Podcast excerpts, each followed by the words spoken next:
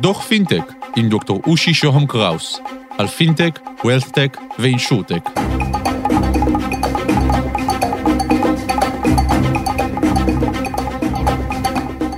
דוח מספר 38, מילים ראשונות על טוקניזציה. שלום, כאן דוקטור אושי שוהם קראוס, ברוכים הבאים לדוח פינטק, פודקאסט בנושא פיננסים, ביטוח, בנקאות וניהול הון דיגיטליים חדשים. הפודקאסט הזה יהיה דחוס וענייני, אין לאף אחד מאיתנו עודף זמן. והיום בדוח, תרגיל חשיבה, מהי טוקניזציה וכיצד היא יכולה להשפיע על העולם הפיננסי. מי? שחקני NBA, מטבעות פיאט, זהב, וגם השכן ממול.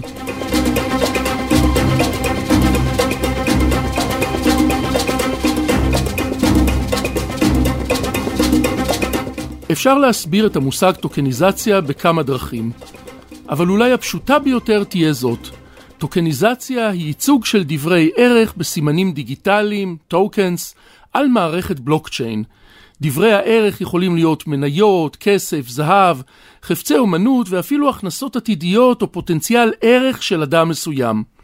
לטוקניזציה כמה יתרונות. היא מאפשרת יצירת נזילות למוצרים שלא נחשבו נזילים עד כה. החל בהון אנושי ועד לדירה. היא מאפשרת הנמכת סף הכניסה להשקעה, היעלמותן של עמלות גבוהות ומאפשרת למשקיעים קטנים וזעירים להשקיע בסכומים קטנים תמורת חלקים קטנים בנכס. החיסרון הגדול הוא אולי החדשנות בשיטה הזאת. היא מקדימה את המערכת החוקית והרגולטורית, והמערכות האלה לא ערוכות עדיין להתמודד עם עולם שבו כל אובייקט יכול להפוך להיות נכס שכיר. הנה דוגמה פשוטה. יש לי מיליון דולר, אני מפקיד אותם בבנק, ובהנחה שיש לי אישור של הרגולטור, אני מייצר מיליון טוקנים, כלומר מיליון סימנים דיגיטליים, כל אחד מהם בערך נקוב של דולר אחד, ומאפשר לאנשים לסחור בהם, להעביר אותם ולשלם בהם. כל זה מבלי לגעת בסכום עצמו. טוקניזציה של כסף מזומן נעשית באמצעות מטבעות קריפטו המכונים stable coins. stable coin הוא מטבע קריפטו כזה שפועל על פלטפורמת הבלוקצ'יין, כלומר פועל אוטומטית בלי ניהול וארגון מרכזי. אבל בניגוד לביטקוין למשל, שהוא סימן מחשב שמוציאה תוכנת הביטקוין ויש לו מחיר בשוק רק בגלל שיש לו ביקוש, stable coin הוא שילוב מעניין. הוא גם מטבע בלוקצ'יין, כלומר כזה שפועל בלי ניהול, ומצד שני הוא מגובה בנכסים ממשיים בעולם. יש מטבעות stable coin המגובים בכסף פיאט, כסף של מדינות, למשל בדולרים, אחד מאלה הוא ה-True USD. שיטת הפעולה של הטוקן הזה מורכבת ומשלבת את עולם הבלוקצ'יין עם העולם המוניטרי הכללי. כדי לקנות מטבעות בשווי 100 דולר, אני צריך להיכנס לפלטפורמה ולפעול בכמה שלבים. השלב הראשון הוא שלב של אימות ומעין בדיקת יושר והתייחסות לתקנות המלחמה בהלבנת הון של ארצות הברית. בשלב השני אני מעביר 100 דולר למערכת. הכסף הזה עובר לחברה פיננסית רשומה ומוכרת שמוודאת את תקפות ההעברה הכספית שעשיתי.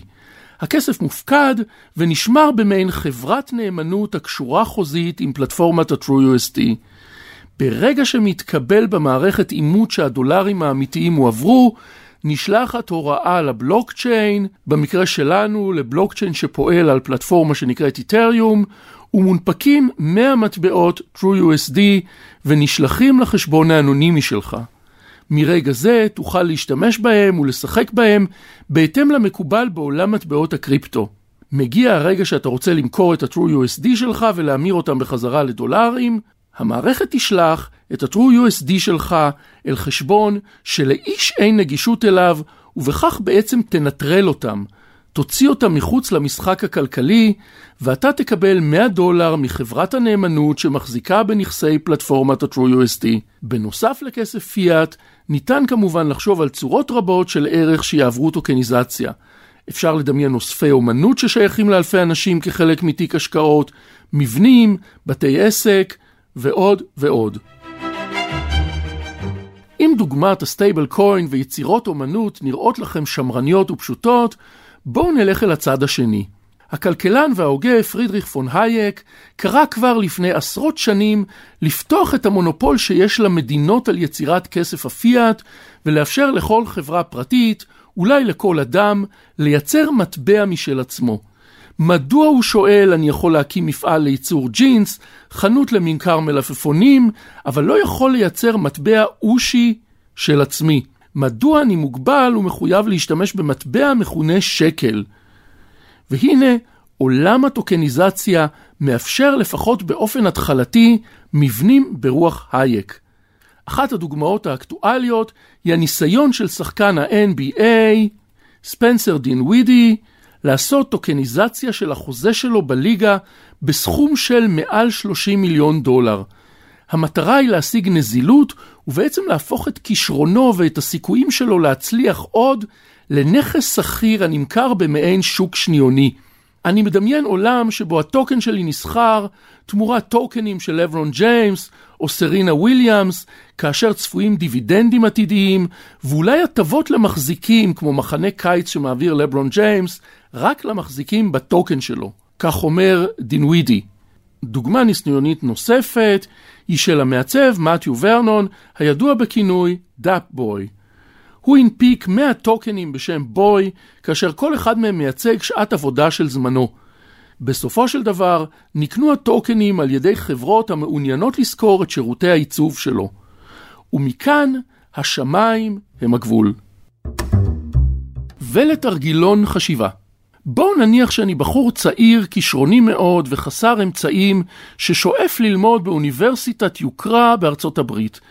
באופן עקרוני אוכל לייצר טוקנים שכירים של הכנסות העתיד שלי ולממן את הלימודים בעזרת המשקיעים שימרו על המניה שלי, במרכאות, כלומר עליי. יש כאן פוטנציאל צמיחה ענק של מאות אלפי כישרונות מרחבי העולם השלישי, ובכלל אנשים שלא יכלו בעבר לחלום על השכלה משובחת ועל מיצוי הפוטנציאל שלהם.